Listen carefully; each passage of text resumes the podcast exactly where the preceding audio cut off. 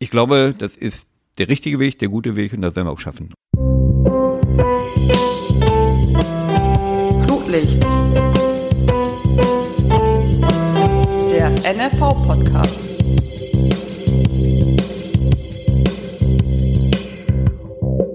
Hallo, hier ist Flutlicht, der Podcast des Norddeutschen Fußballverbandes. Ich bin Stefan Freie und ich habe mir gedacht, ich fange mal ganz oben an nämlich bei Günter Dieselrath, dem Präsidenten des Norddeutschen Fußballverbandes.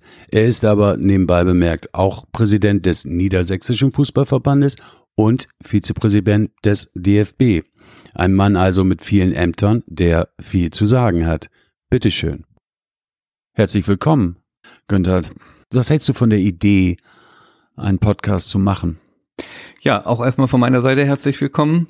Danke. Ich finde es eine großartige Idee, dass wir auch für den NFV einen solchen Podcast jetzt anstarten wollen. Der Podcast selbst spielt bei mir ja mittlerweile auch im Beruf schon eine größere Rolle, muss ich mhm. sagen. Denn äh, wir haben mittlerweile gute Erfahrungen oder ich persönlich gute Erfahrungen mit Videopodcasts gemacht. Äh, einfach deshalb auch, weil ich jetzt gerade in Zeiten der Pandemie doch sehr schnell und auch optisch sichtbar an unsere Vereinsmitglieder, auch an unsere Mitglieder rankommen kann. Ich glaube, mhm. das ist sehr positiv.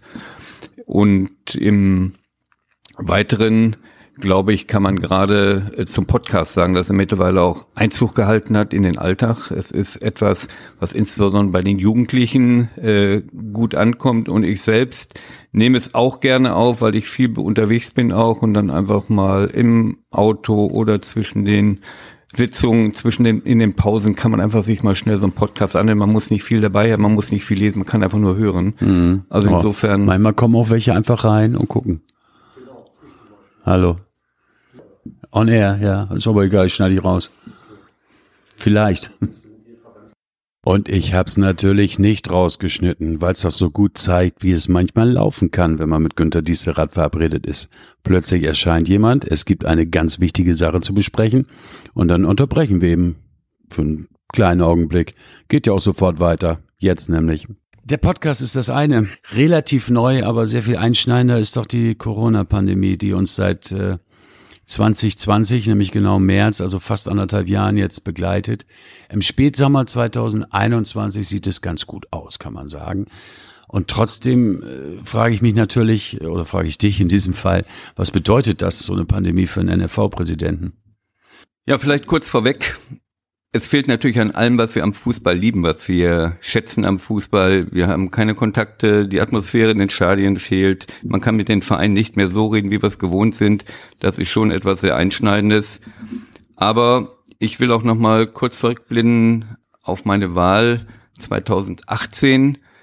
Da bin ich eigentlich stolz gewesen und bin heute natürlich noch stolz und war vor Vorfreude eigentlich erfüllt, mhm. dass ich hier an der Weiterentwicklung des Fußballs im Norden, im Norddeutschen Verband mit den vier Landesverbänden mitwirken kann. Mhm. Und das Ziel war für mich auch mit dazu beizutragen, dass also der Fußball auch in unserer norddeutschen Heimat eine gute Zukunft hat. Das war mhm. eigentlich das, womit ich angetreten bin.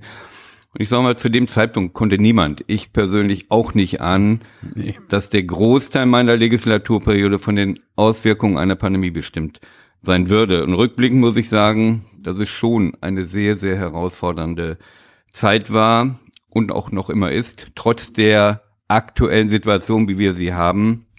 Allerdings muss ich sagen, trotz mancher wirklich nicht einfachen Stunden hat die Freude an dem, was ich hier an Aufgabe erleben durfte, immer überwogen. Ich glaube, das kann man so auch sagen. Das bereitet mir einfach Spaß und erfüllt mich auch wirklich äh, sehr an der Weiterentwicklung des Fußballs nach wie vor aktiv mitwirken zu können und vor allem um sich auch für die Belange der Vereine und für das sie tragende ehrenamtliche Engagement einsetzen zu können. Das ist eigentlich der tragende Punkt an der Stelle und deshalb ist das, macht es auch so viel Spaß. Darum ging es, Entschuldigung, darum ging es ja eigentlich noch viel mehr in den vergangenen, ja fast anderthalb Jahren, sich einzusetzen für die Belange, oder? Als wenn der Spielbetrieb gelaufen ich wäre. Ich glaube, das war ein ganz wesentliches Moment an der Stelle. Und da muss man sagen, dazu waren auch jede Menge Gespräche mit Behörden, mit der Politik erforderlich. Das haben wir, das habe ich persönlich auch sehr intensiv getan, um die Gedanken und auch die Forderungen unserer Vereine, die ja teilweise existenziell waren, auch dort zu hinterlegen, Die Politik hat das zu Teilen aufgegriffen, aus meiner Sicht nicht immer in der Flexibilität, wie wir es uns als Fußballer gewünscht hätten. Ich will nur als Beispiel nennen, dass es sehr, sehr lange gedauert hat, bis wir die Kinder und Jugendlichen wieder mhm. auf den mhm. Platz bekommen haben. Das war ein riesiger Erfolg für uns, dass wir im März äh, diesen Jahres die Kinder wieder in Gruppen im Training auf dem Platz haben konnten und teilweise auch im Spielbetrieb wieder haben konnten, weil, das sage ich auch sehr deutlich, natürlich das Thema Bewegung, Gesundheit ein ganz wesentliches Moment auch dabei ist. Und deshalb hat es uns also riesig gefreut, dass die Initiative, die wir ja für den gesamten Fußball gestartet mhm. haben, nicht nur in Niedersachsen, dass die dann eben so erfolgreich war. Aber es gab natürlich auch äh, eine Reihe von Entscheidungen zu treffen, die wir hier als Fußballer im Norden zu treffen hatten und äh, die bei zwei unterbrochenen Saison, nämlich die Saison 1920 und die Saison 2021, die nicht einfach waren. Nee, und kontrovers die, durchaus auch gelegentlich diskutiert wurden. Die teilweise mhm. sehr kontrovers diskutiert wurden. Insbesondere der erste Abbruch ist sehr kontrovers diskutiert worden, äh, auch in der breiten Öffentlichkeit. Und dass die Ergebnisse, zu denen wir dann im Präsidium nach wirklich intensiven Dialog gekommen sind, nicht bei jedem Zufriedenheit ausgelöst haben, liegt eigentlich in der Natur der Sache. Königswege haben sich in der Tat nur ganz wenige oder gar nicht aufgetan. Und ich muss sagen, es ist nahezu unmöglich, alle Interessen gleichberechtigt zu berücksichtigen, mhm. wenn man mal durch alle Ligen geht, die wir hier im Norddeutschen Verband haben. Aber, und das ist, glaube ich, ganz wichtig, alle Beschlüsse wurden in unseren Gremien so weit wie möglich auch mit den beteiligten Vereinen, mit den beteiligten Ausschüssen vorbereitet und auch besprochen. Es ging bei den Beschlüssen um Mitnahme, um Transparenz und es ging nicht darum, dass wir gesagt haben, hier wird etwas angeordnet per Order die Mufti. Das war in der Saison 1920 ein bisschen einfacher. Wir haben gemeinsam dann beschlossen, wir wollen keinen Absteiger haben, wir wollen keinen Aufsteiger haben. Was aber dazu geführt hat, dass wir natürlich erheblich größere Staffeln hatten, das ist der Punkt. Also ihr, ihr wolltet keine Absteiger, aber es gab Aufsteiger. So war es ja. So war es ne? richtig. Ne? Ja. Äh, genau so war es. Keine mhm. Absteiger, aber es mhm. gab Aufsteiger. Das heißt, das war etwas, wo alle natürlich mit zufrieden waren. Aber die Folge war eben, wir hatten große Staffeln.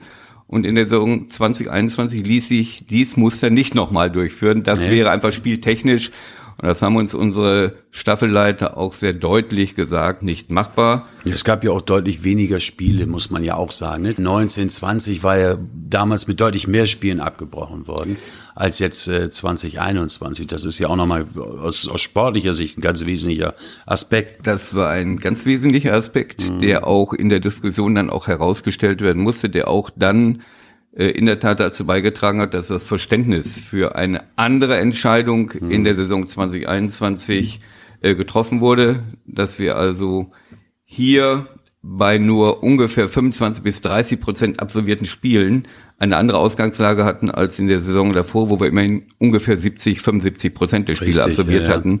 Also hier die Quotientenregelung, äh, so wie wir es dann mhm. äh, hätten machen können, wenn wir Absteiger gehabt hätten. Aufsteiger gab es ja, wo wir das haben Platz greifen lassen. Also insofern äh, war dies etwas schon, was deutlich sich unterschieden hat. Und ich muss sagen, die Solidarität untereinander war schon gegeben. Das war auch ein ganz wesentliches Moment, um die Entscheidung dann auch tragfähig zu machen. Im Ergebnis haben alle diese Entscheidungen dann auch mitgetragen. Und ich muss sagen, es gab durchaus kontroverse Dialoge auch innerhalb des Präsidiums, auch mit den Vereinen, hm. auch innerhalb der einzelnen Staffeln, aber im Ergebnis haben dann alle die Entscheidung mitgetragen und da kann ich eigentlich nur Dankeschön sagen für dieses konstruktive Miteinander, dass dies funktioniert hat. Sonst hätten wir es so nicht zu Ende bringen können und ich denke mal, diese kontroverse Diskussion am Ende dann mit Entscheidungen, die alle mittragen, das ist ein Umgang, den ich mir wünsche, den ich auch schätze und ich denke, so sollten wir es auch in die Zukunft tragen. Es war nicht ganz einfach. Der Norddeutsche Fußballverband hat es doch am Ende geschafft, durch schwierige Verhandlungen, durch lange Diskussionen, durch viel Informationstransfer, durch vieles Anpassen an die Situation und so weiter.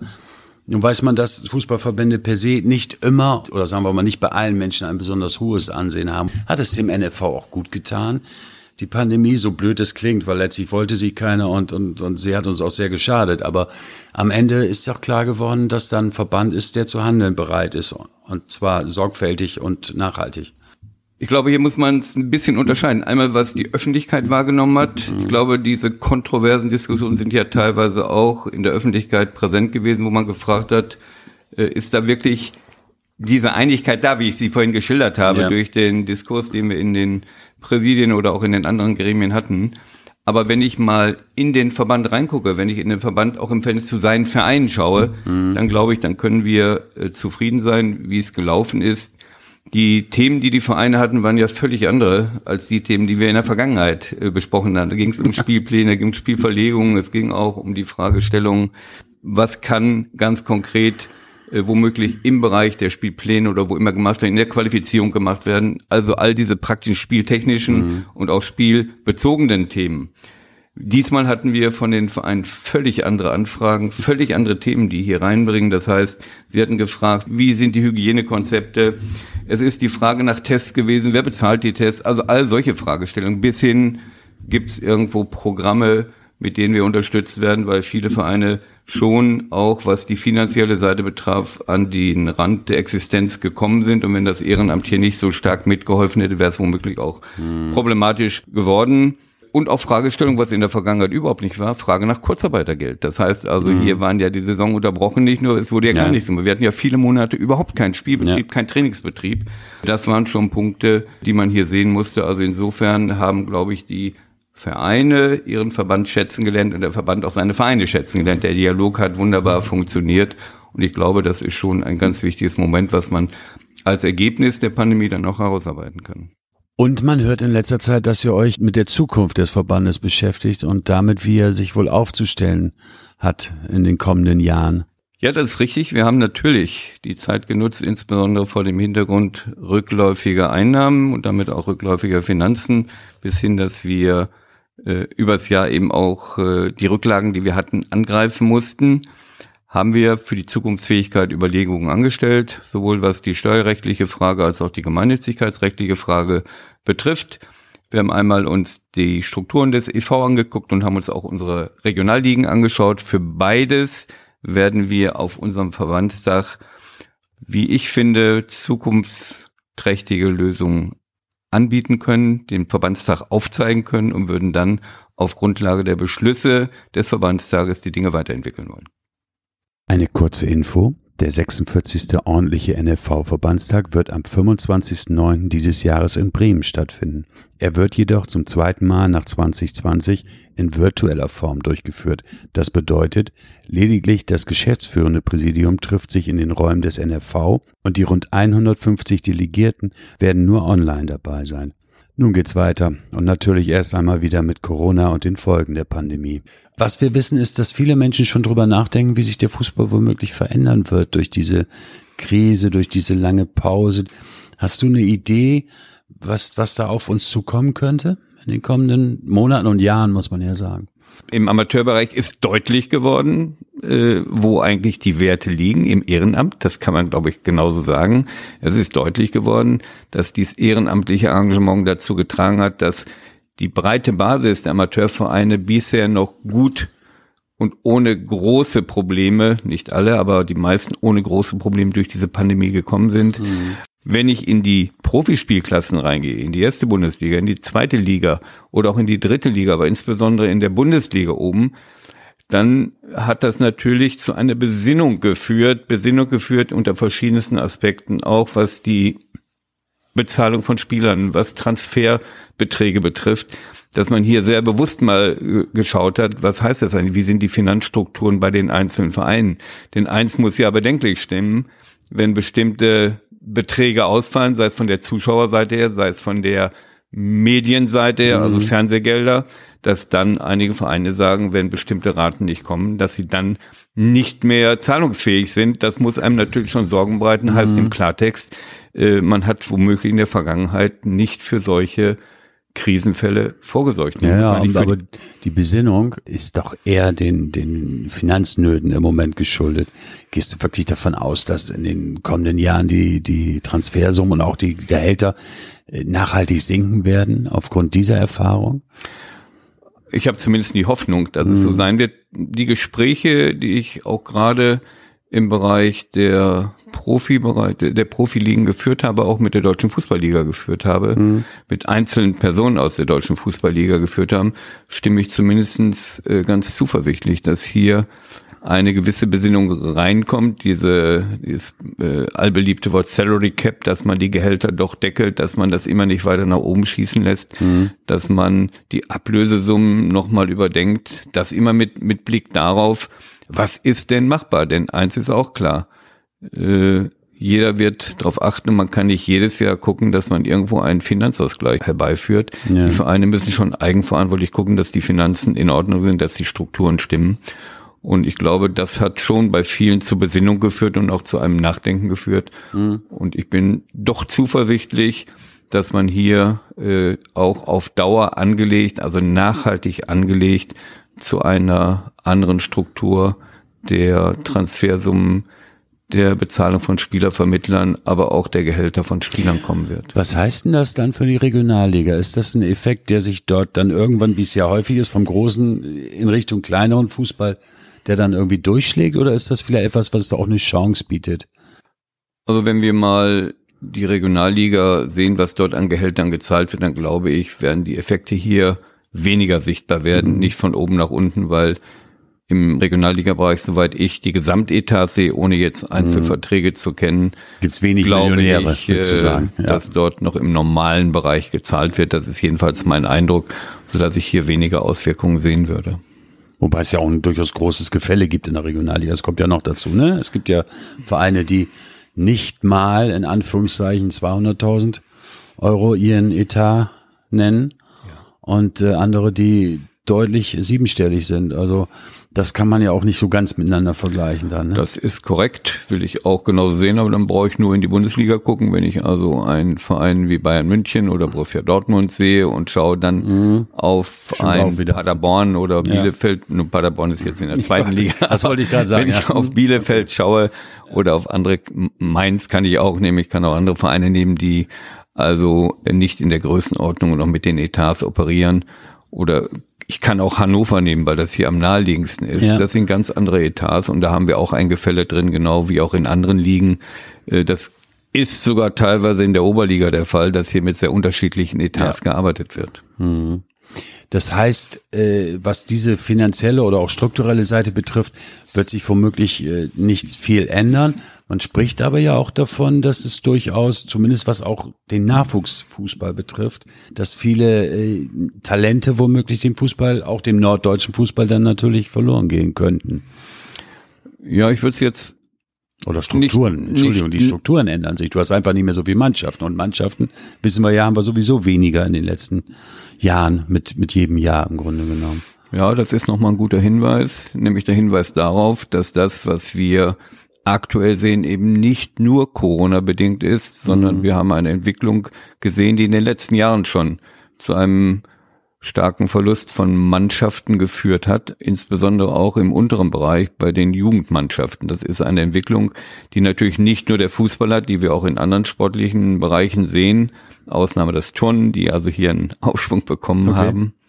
Aber äh, Corona hat die Situation natürlich nochmal verstärkt und mhm. um das sehr deutlich zu sagen, äh, deshalb ist unser primärer Ansatz ja auch, dass wir sagen, wir tun alles dafür, dass die jungen Leute, die Jugendlichen bis einschließlich 14 Jahre haben wir es definiert, wieder auf den Platz kommen. Und wir waren sehr dankbar darum, dass die Appelle äh, letztendlich dann auch gefruchtet haben. Denn es gibt keinen Grund dafür, dass man in Schulen nebeneinander sitzt, in Schulen gemeinsam was macht ja. und dann im Verein auf dem großen Sportplatz es nicht tun darf. Mhm. Hier geht man konsequent weiter und ich hoffe sehr, dass dies bei den Jugendlichen, bei den Kindern so bleibt, weil ja auch erwiesen ist, dass auf dem Platz draußen keine Ansteckungsgefahr oder so gut wie keine Ansteckungsgefahr gering, gegeben ja, ist. So und wenn man die Hygienekonzepte sieht, wenn man mit den Trainern spricht, die auch sagen, Leute, lasst uns bitte mit den Jugendlichen auf dem Platz, wir achten darauf, die Eltern fahr, kommen nicht in Fahrgemeinschaften, die ziehen sich zu Hause schon um, die duschen zu Hause, dann ist dies alles machbar. Und ich glaube, mhm. das ist wirklich ein Appell, den man hier auch starten kann, dass dies auch nach vorne hin weitergemacht wird. Das ist dringend notwendig, denn eins ist auch klar, die Kinder wollen Bewegung haben und wenn sie nicht auf den Platz kommen, wenn sie sich nicht bewegen können, wenn sie nur am PC sitzen, nur dort rumdaddeln, das kann der Gesundheit nicht gut tun und deshalb ist auch der Appell an der Stelle ja nicht nur eigennützig für Vereine, sondern oder für Mannschaften oder für Fußball. Das ist auch ein Stückchen Gesundheit, ja. äh, was wir hier mitgestalten ja. können und deshalb alle Kraft dafür. Lassen sich diese Effekte denn andererseits eben auch nochmal messen oder kann man die schon messen? Denn wenn der Fußball, was junge Menschen betrifft, äh, an Attraktivität verloren hat in den letzten Jahren, weil es eben weniger Mannschaften gibt, also auch entsprechend weniger Spieler, dann äh, wird er ja nicht gerade gewinnen in einer Corona-Krise, in der er möglicherweise gar nicht ausgeübt werden kann, ansonsten vielleicht nur im Training, auf jeden Fall aber nicht im Spielbetrieb. Also ich glaube, zunächst einmal festzuhalten, Fußball hat nicht an Attraktivität verloren, das glaube ich nicht. Für die äh, jungen Menschen. Die ich bin auch bei den, ich bin auch bei den jungen Menschen. Äh, ich glaube nicht, die Attraktivität ist verloren gegangen. Okay. Es sind nur mehr Wettbewerbsangebote raufgekommen. Nehme das, das Stichwort E-Fußball. Ja. Äh, das ist nun mal etwas, was dazu Was man eigentlich ist, überhaupt nicht vergleichen kann, weil es was ganz anderes ist. Was man nicht ist, vergleichen okay. kann, aber äh, was eben und vogue ist für die jungen Leute. Und deshalb versuchen wir ja genau das aufzugreifen, bislang auch erfolgreich aufzugreifen, dass wir sagen, wir wollen über das Angebot, das wir auch E-Football anbieten, über Turniere, mhm. über Niedersachsenmeister bis hin jetzt demnächst zu Deutschen Meister, ja. äh, wollen wir die jungen Leute in die Vereinsgemeinschaft reinholen, weil wir es anbieten und dann eben aber mit dem Ziel, sie doch wieder auf den grünen ja. Rasen zu kriegen, um unser Umweg. Kerngeschäft mhm. dort zu pflegen. Ich glaube, das sind einfach Punkte, die man aufgreifen muss und man darf natürlich nicht äh, äh, vergessen, dass auch so ein bisschen die demografische Entwicklung natürlich auch mitspielt, äh, wenn wir in der Vergangenheit über weniger Mannschaften reden. Das sind natürlich auch Effekte. Es ist mhm. nicht nur dass es einfach weniger Leute sind, die die vom in, wenig Interesse am Fußball haben, sondern es ist einfach nun auch das demografische, aber es kommt vieles eben zusammen plus Wettbewerbsangebote und andere Sportarten schlafen natürlich auch nicht, das muss man auch sagen. Mhm. Und äh, insofern ist der Konkurrenzkampf, glaube ich, ein bisschen größer geworden. Es ist eben nicht mehr selbstverständlich, dass man einfach zum Fußball geht. Nein, wir müssen auch schon was dafür tun. Das tun wir auch. Mhm. Und wir sind ja auch dabei, dass wir auch die, die, die Trainingsangebote und die Spielangebote gerade für die Kinder und Jugendlichen total umgestellt haben. Wir wollen nicht mehr so schematisch äh, bestimmte Dinge einüben, sondern sie sollen einfach eins gegen eins, zwei gegen zwei, drei gegen drei, also in kleinen Mannschaften auf mehrere Tore mhm. spielen, damit sie Ballkontakt haben, damit ja. sie ganz andere Situationen haben, dass sie auch spielen können und nicht auf der Bank sitzen müssen und warten, bis sie eingewechselt werden. Also wir sind da völlig anders unterwegs und ich glaube, dies ist auch erfolgsträchtig. Jedenfalls zeigen das die Vereine, die in Niedersachsen die schon anwenden. Das mhm. ist im Moment noch nicht Pflicht. Es ist also etwas, was noch freiwillig gemacht wird. Mhm.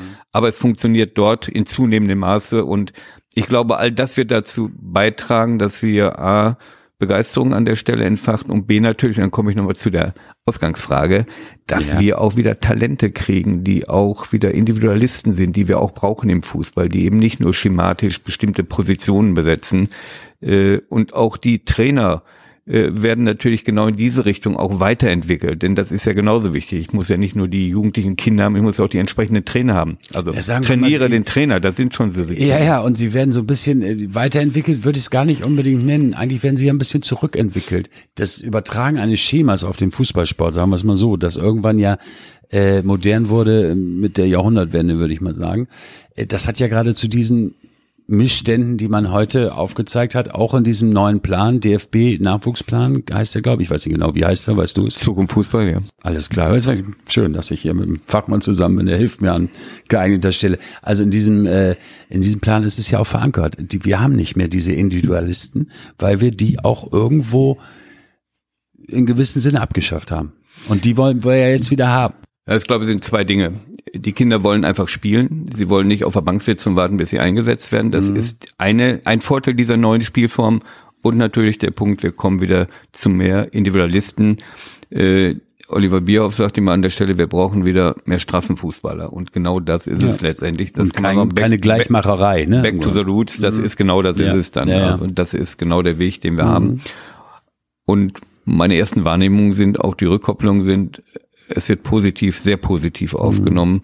Und parallel dazu, äh, das ist ja auch ein Ziel, was wir auch von Seiten des DFB, aber für alle Vereine auch haben, dass wir bis zum Jahre 2024, das ist 24 deshalb, weil wir da die Europameisterschaft im eigenen Lande mhm. haben, wollen wir jede Kindermannschaft, jede jugendliche Mannschaft mit einem lizenzierten Trainer ausstatten. Wir haben 60.000 Kinder- und Jugendlichenmannschaften in Deutschland in den Vereinen und die sollen bis dahin alle mit Trainern mhm. betreut werden, die eine Lizenz respektive ein Zertifikat haben. Ja, aber das ist ein sehr großer Anspruch, glaube ich. Ne? Das, dazu muss man ja auch die Infrastruktur überhaupt erstmal vorhalten. Die Infrastruktur ist da. Was wir brauchen, ist eben die Qualifizierung der Trainer. Das heißt, wir haben aber genügend Potenzial, denn mhm. wir werden niedrigschwellig einsteigen. Das heißt, ein Kindertrainer-Zertifikat, dass wir 20 Lerneinheiten haben. Das heißt, man kann es quasi an ein oder zwei Wochenenden machen. Ja.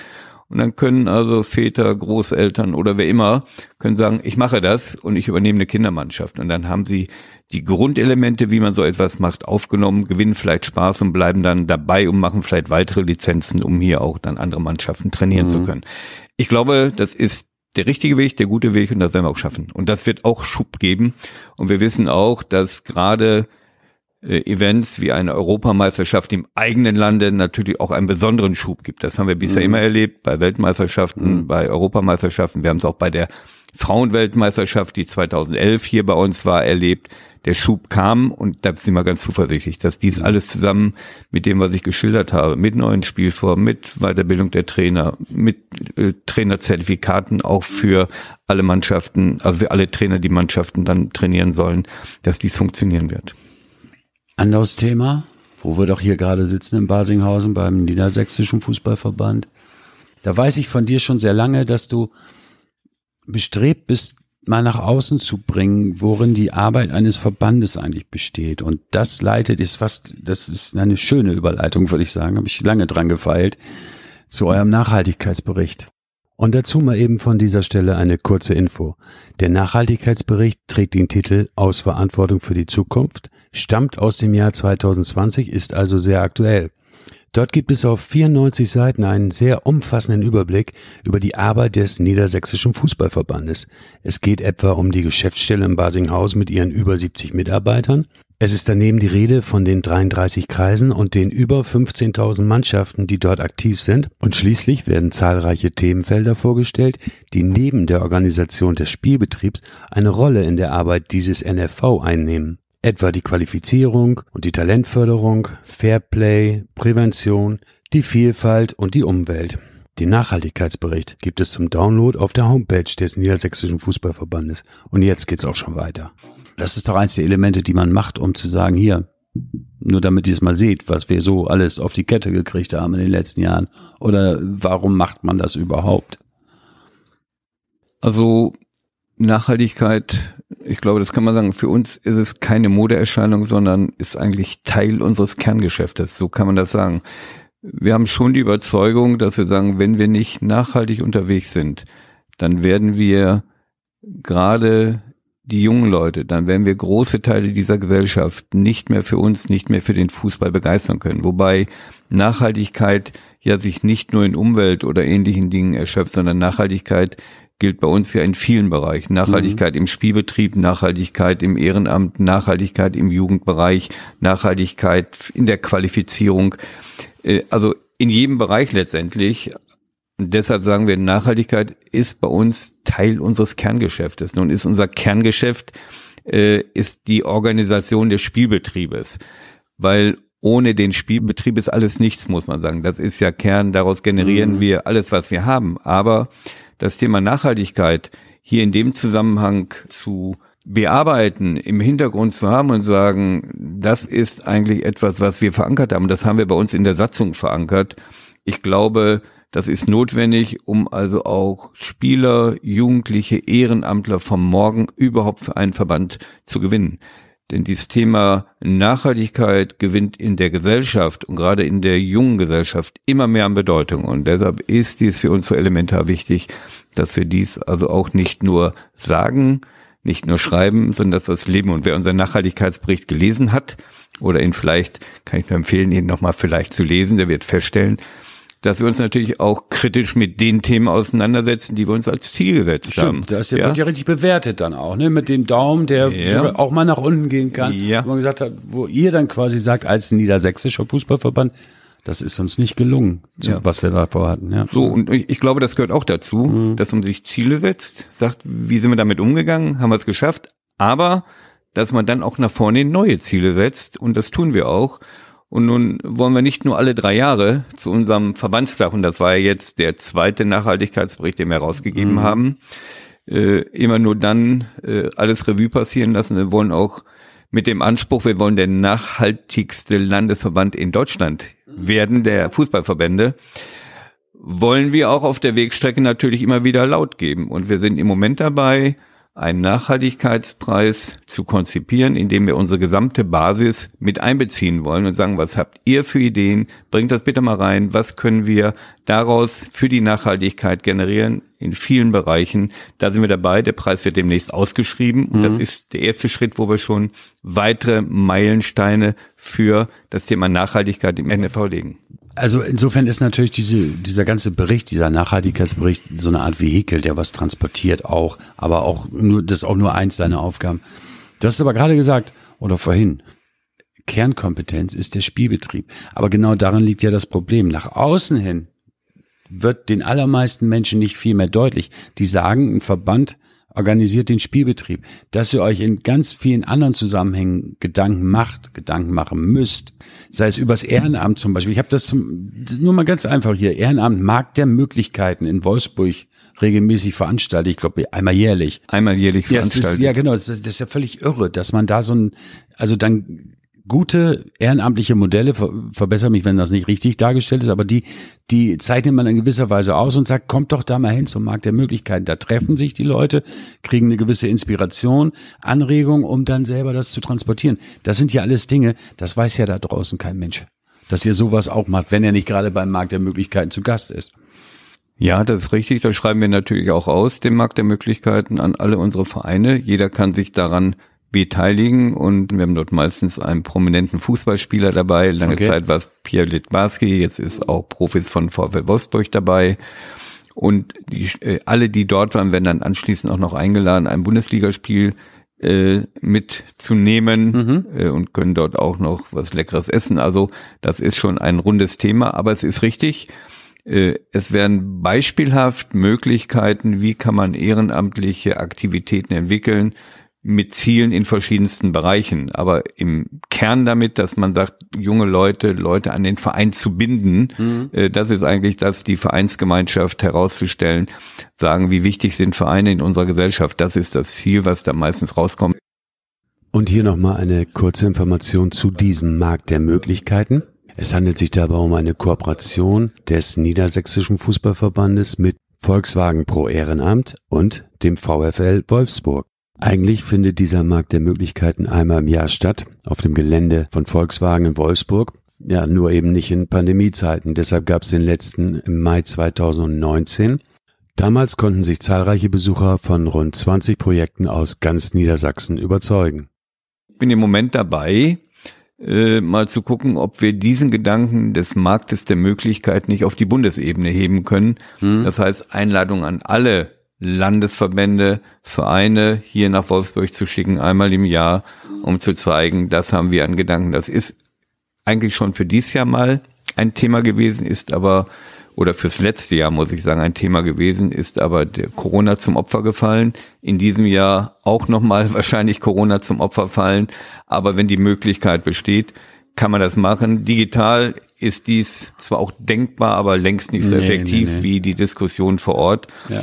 Und von daher sage ich immer, wir können nur die Themen und Werte, die uns neben dem Kerngeschäft Spielbetrieb wichtig sind, die können wir nur machen, wenn wir, ich sag mal, starke Strukturen aus dem Spielbetrieb heraus haben. Wenn wir mal gucken, was wir haben, wir haben 620.000 Mitglieder, wir haben 2552 Vereine, glaube ich. 53, aktive. 53 Vereine oh im Mann, Moment. das war aber, ja gut, war es sehr nah dran. Ja, und wir haben 15.200 äh, Mannschaften aktuell spielen. Äh, das Mhm. In sind- Niedersachsen muss man immer ich bin dazu jetzt nur sagen. Ja, nicht, ja, weil wir gerade Ja, Nachhaltigkeit über richtig. Niedersachsen geredet haben. Äh, Das sind natürlich äh, Strukturen, aus denen man vieles entwickeln kann. Und Mhm. deshalb sage ich, es ist alles nichts, was wir für die Gesellschaft tun wollen, wenn wir nicht aus starken Strukturen herausarbeiten. Und mhm. die starken Strukturen, das ist für mich eben das, was ich gerade an Zahlen mal genannt habe. Und äh, ich sage nochmal, das ist eigentlich meine Kernüberlegung. Wenn wir nicht nachhaltiger werden, werden wir die Jugend verlieren. Und das ist für mich ein ganz wichtiger Punkt. Wir leben von der Jugend, wir brauchen die Jugend, den Nachwuchs brauchen wir. Wenn wir das nicht schaffen, dann werden wir auch auf Dauer an Bedeutung verlieren. Und das wollen wir nicht. Wir, und deshalb die, unser Anspruch und unser Ziel, wir wollen der nachhaltigste Landesverband in Deutschland werden. Mhm. Und trotzdem nochmal die Frage, um bei dem Beispiel zu bleiben, es gibt mehrere, aber ich finde, das ist für mich eines der prägnantesten. Ein Markt der Möglichkeiten, wie ihr ihn veranstaltet ja. einmal im Jahr, hat doch unglaubliche Effekte auf die so wichtige Ehrenamtlichkeit in den Vereinen ja. und, und hat damit natürlich ein ganz starkes Moment dieser Nachhaltigkeit. Und trotzdem habe ich eben das, den Eindruck, das wissen so wenig Leute. Siehst du da auch eben noch Potenzial zu sagen, nee, wir müssen da, wir müssen das noch klarer machen, was wir neben dem Spielbetrieb unserer Kernkompetenz, der auch die Basis für alles bildet, das ist ja klar, aber was wir darüber hinaus einfach noch machen. Hast du da noch irgendwelche Visionen, die man äh, da umsetzen könnte? Also das Thema Ehrenamt ist eh ein spezielles Thema noch, äh, mhm. das von uns noch äh, besonders angegangen wird. Mhm. Wir haben eine Kommission Ehrenamt, die mit vielen Ideen unterwegs ist. Wir haben in jedem Kreis Ehrenamtsbeauftragte. Wir veranstalten Ehrenamtswochenenden. Jetzt bin ich nur bei uns im Sprengel Niedersachsen. Niedersachsen. Ja, ja. Äh, und das Ganze kann ich auch auf die Bundesebene ziehen. Da haben wir auch Ehrenamtspreise vielfältigster Art. Mhm. Äh, dennoch überlegen wir hier bei uns auch, ob wir nicht einen Tag des Ehrenamtes machen, also hier bei uns auch auf unseren sportlichen Anlagen, ja. um also auch einem viel größeren Kreis die Möglichkeit zu geben, zu sehen, was man alles machen kann in einem Fußballverband, ja. welche Möglichkeiten ja. der Tätigkeit über sind. Und ich bin ganz sicher, wenn wir das mal so auch vernünftig kommunikativ aufbereiten, einen solchen Tag des Ehrenamtes ver veranstalten, dass wir einen guten Zulauf kriegen. Wir brauchen mhm. natürlich in allen Bereichen Nachwuchs im Ehrenamt. Das ist eine unserer wesentlichsten Themen, die wir noch für die Zukunft zu bewältigen haben. Mhm. Denn eins ist klar, äh, es ist auch dort weniger geworden, nicht nur bei den Mannschaften, auch im nee. Ehrenamt. Ja. Und ich merke es oft bei Vereinsdialogen. Ich bin ja zwölfmal im Jahr bei Vereinen im ganzen Land unterwegs äh, um einfach mal von der Basis aufzunehmen, sagt mir, wo liegen eure Gedankenprobleme, was läuft gut, was läuft mhm. weniger gut. Man kriegt es dann also eins zu eins auch äh, hautnah mit. Und da hören wir natürlich häufig, äh, dass das Thema Generierung von Nachwuchs im Ehrenamt schon ein Problem teilweise darstellt. Ja. Und deshalb äh, ist hier alle Kraft draufzulegen. Dann kommt nochmal der Bogen wieder zu Corona. Alle die im ehrenamtlichen Bereich gut bestückt waren, äh, sind gut durch die Krise gekommen. Und dort, wo das Ehrenamt eben nicht mehr ausgereicht hat, um Platzanlagen zu pflegen oder solche Dinge, wo man also Geld in die Hand nehmen musste, da wird es dann ein bisschen schwieriger. Und deshalb kann man den Wert des Ehrenamtes gar nicht hoch genug einschätzen. Und damit zu einer letzten kurzen Info. Social Return of Investment, die Sozialrendite, kann mittlerweile berechnet werden. Danach hatte die ehrenamtliche Tätigkeit im Fußball allein in der Saison 2018-2019 sogar eine Wertschöpfung von insgesamt 13,9 Milliarden, aufgeteilt in die Bereiche Gesellschaft, Wirtschaft und Gesundheit. Aber wohlgemerkt, hier geht es um Euro, also nackte Zahlen. All die anderen Dinge, die aus ehrenamtlicher Tätigkeit geschöpft werden, etwa menschliche Bindungen, sind nicht messbar und deshalb auch nicht enthalten. Auf jeden Fall haben wir mal wieder gelernt, wie wichtig das Ehrenamt ist und äh, dass wir alles tun sollten wahrscheinlich oder die Verbände alles tun sollten, um das Ehrenamt auch weiterhin so zu stärken. Das ist auf jeden Fall schon mal etwas, was ich mitnehme aus dem Gespräch. Ansonsten vielen Dank. Ich sage auch vielen Dank äh, und zum Schluss vielleicht eigentlich nur nochmal ein Wunsch an die Politik. Ich habe es, glaube ich, auch schon während des Gesprächs gesagt, äh, nochmal der Hinweis auf dem Platz, so gut wie keine Infektion und der ganz besondere Wunsch, dass unsere Jugendlichen auf dem Platz bleiben dürfen. Das ist der ganz spezielle Wunsch. Ansonsten sage ich auch Dankeschön. Flutlicht. Der NFV-Podcast.